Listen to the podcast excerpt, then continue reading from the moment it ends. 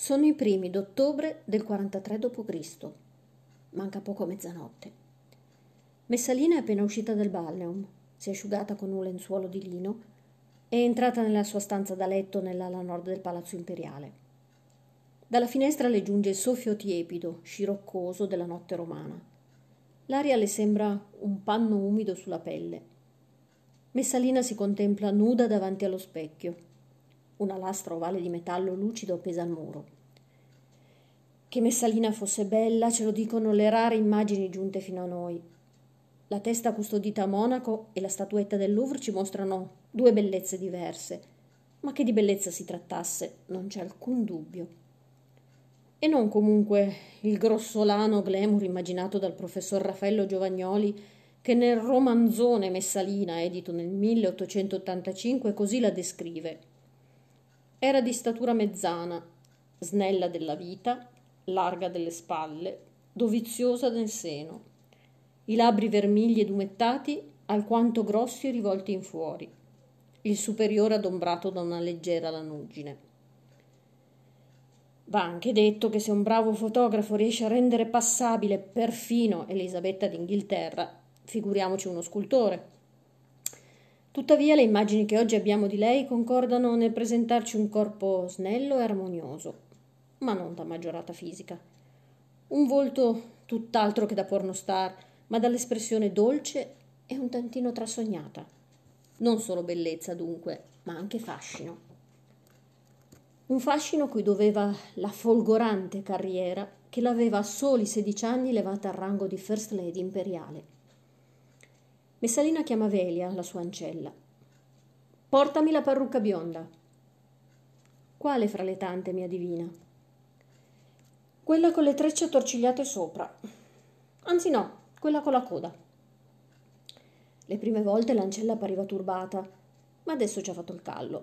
Da un po' di tempo, e anche stanotte, la moglie dell'imperatore si traveste con toilette sconcertanti.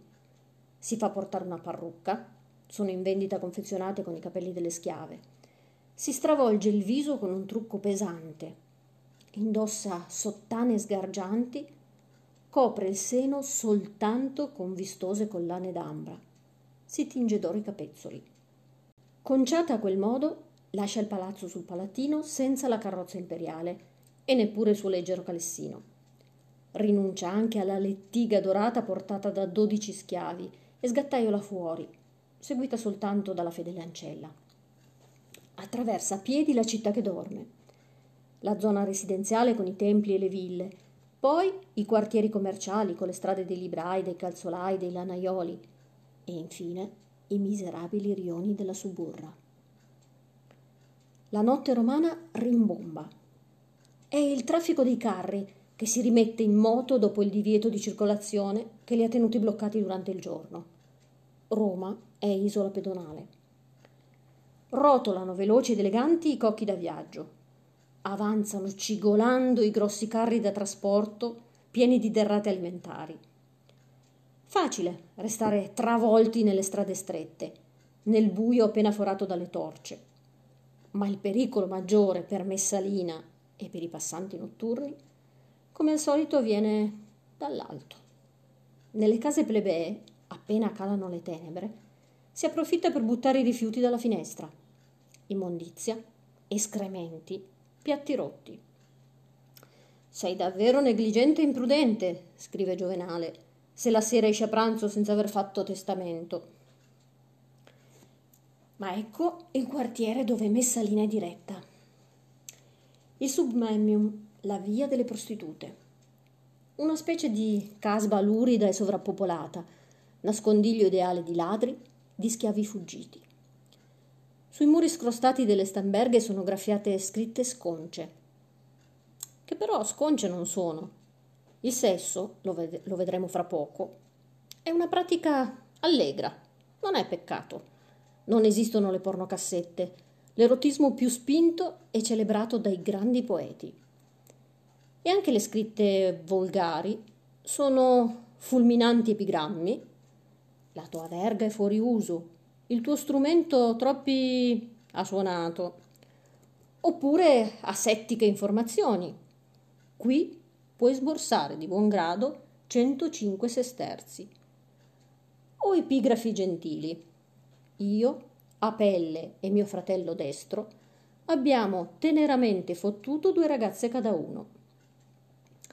I postriboli hanno grandi finestre verso la strada. La merce è in mostra, come oggi ad Amsterdam o ad Amburgo. Unica differenza il vetro, che non c'è. È stata inventata una lastra opaca che lascia passare soltanto la luce, ma costa moltissimo e la sfoggiano i patrizi nelle loro ville. Messalina cammina sicura. È un quartiere che conosce bene.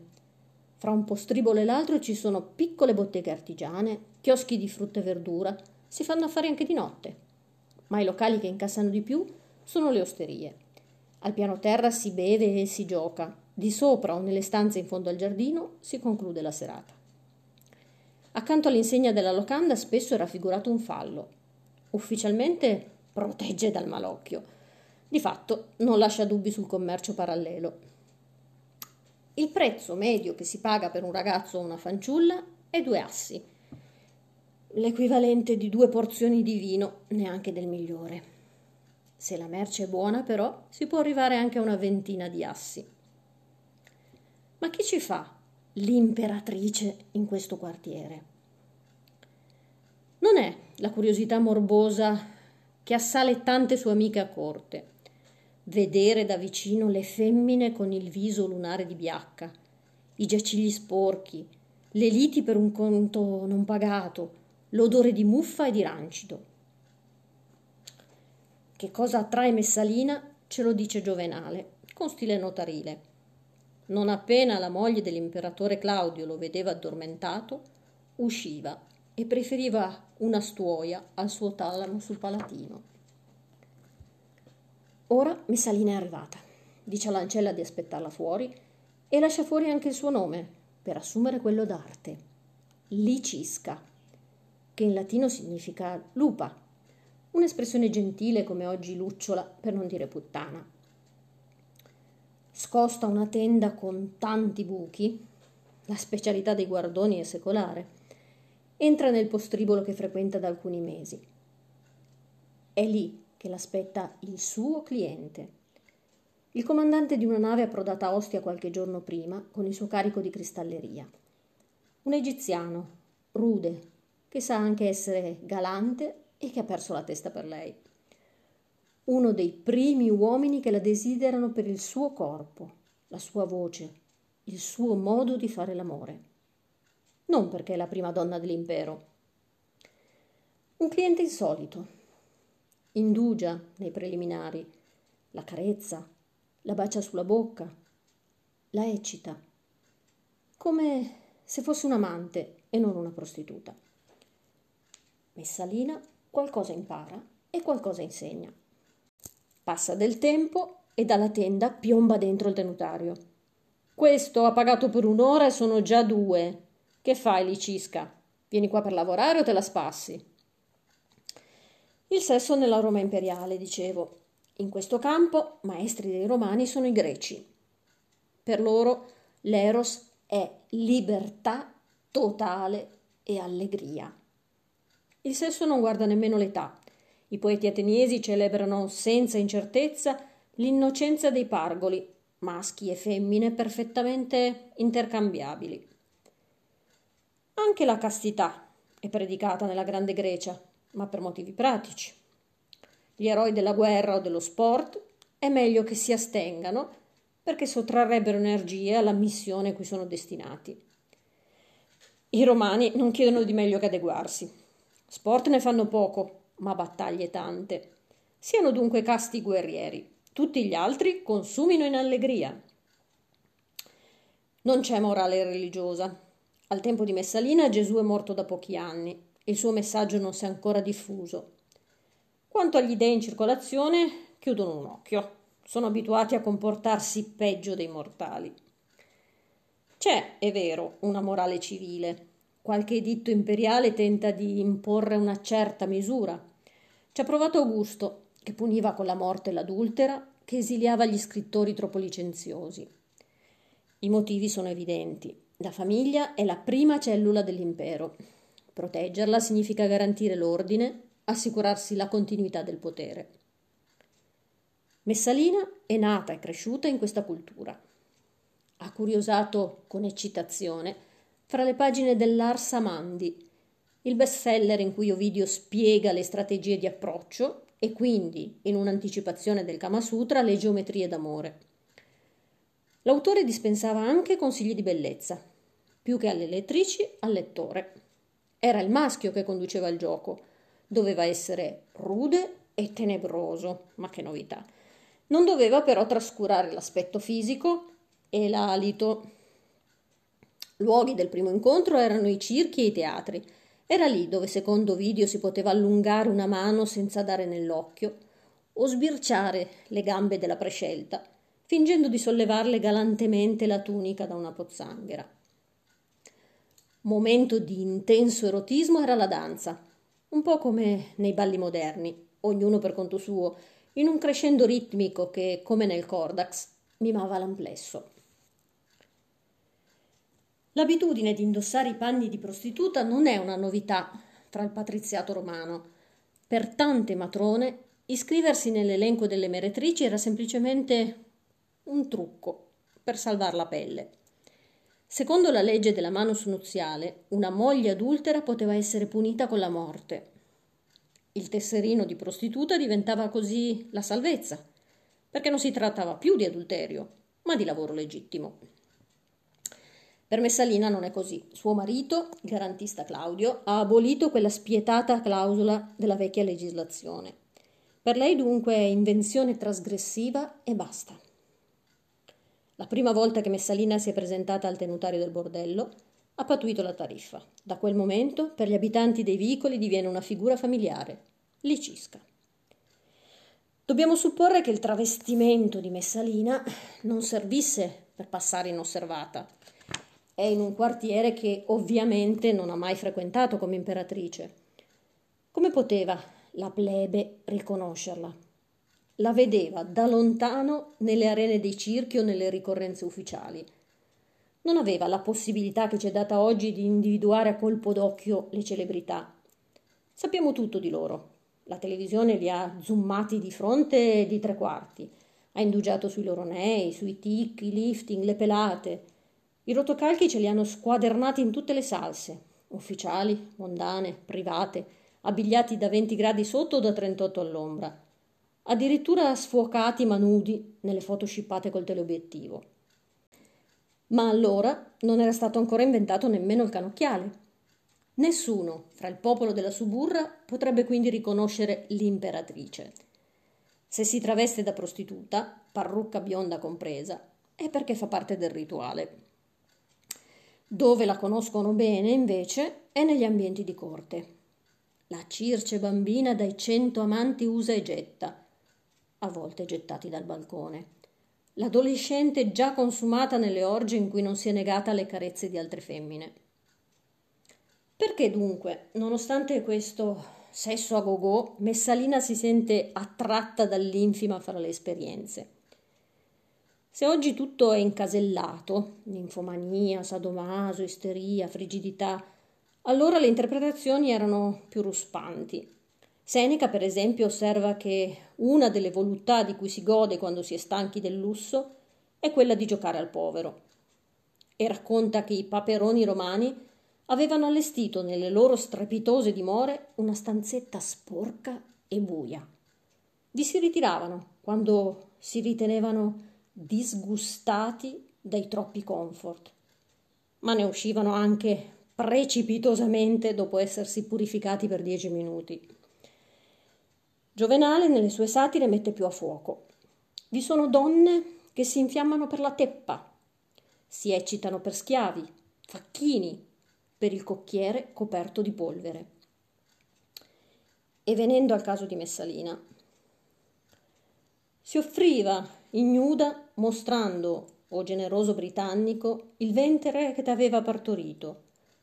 Languida riceveva chi entrava e pattuiva il prezzo. Poi, quando il tenutario congedava le prostitute, anch'essa partiva, ma triste, lasciando il più tardi possibile la sua stamberga.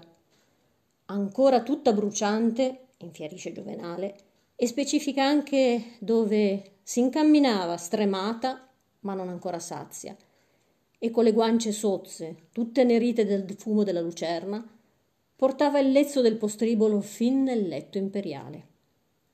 Lieve come satira. Tacito propone la spiegazione più classica. L'eccesso di infamia fa gioire in sommo grado coloro che hanno esaurito gli altri piaceri.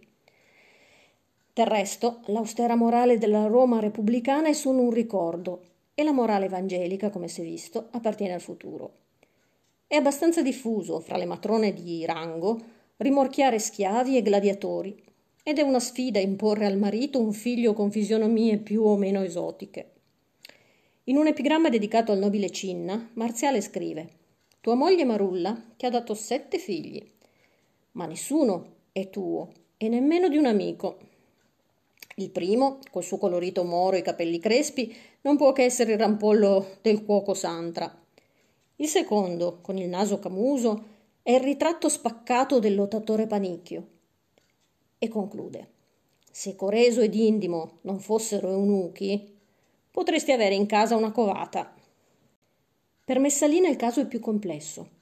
Innanzitutto ha assorbito fin dall'infanzia il concetto di onnipotenza.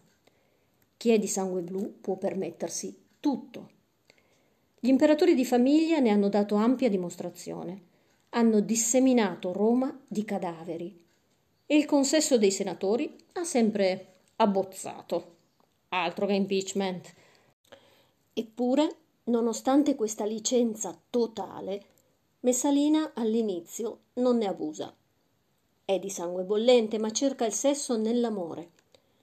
E non trovandolo nel talamo imperiale perché suo marito è devoto, ma brutto, malandato e volgare, lo cerca dei maschi che bazzicano a corte.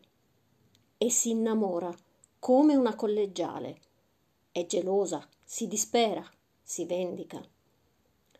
Quando finisce la sua ultima storia con Nestere, il celebre attore, ne parleremo, annaspa nel vuoto. Fosse esistita la cura del sonno l'avrebbe fatta. Invece le sue notti sono lucide e interminabili.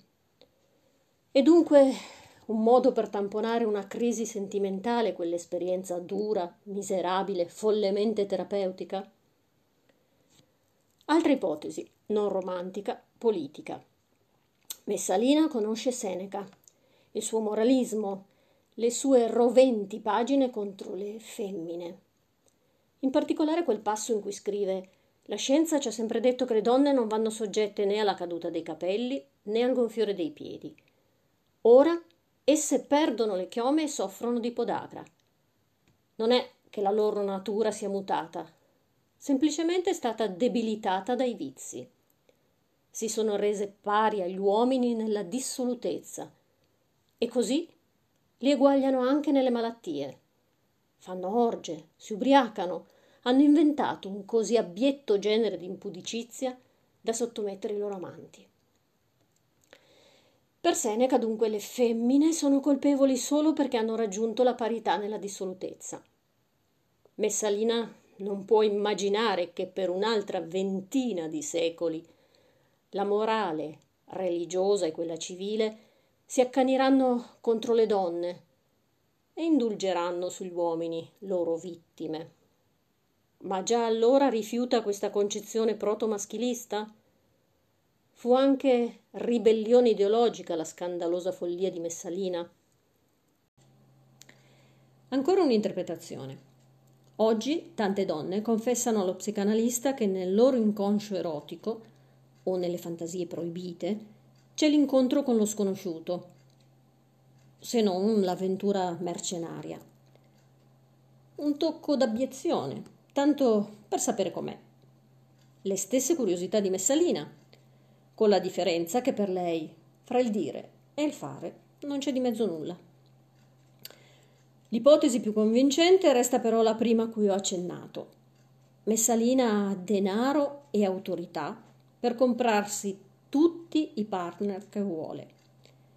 Diventa una sfida a se stessa, farsi comprare da chi non la conosce, attratto dal suo fascino e non dal suo ruolo.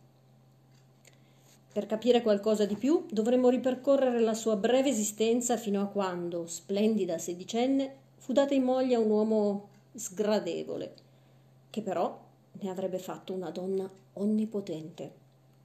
E bisognerà soprattutto calarsi nel clima feroce della Roma imperiale, così truculento da apparirci finto, inattendibile, come un libretto d'opera.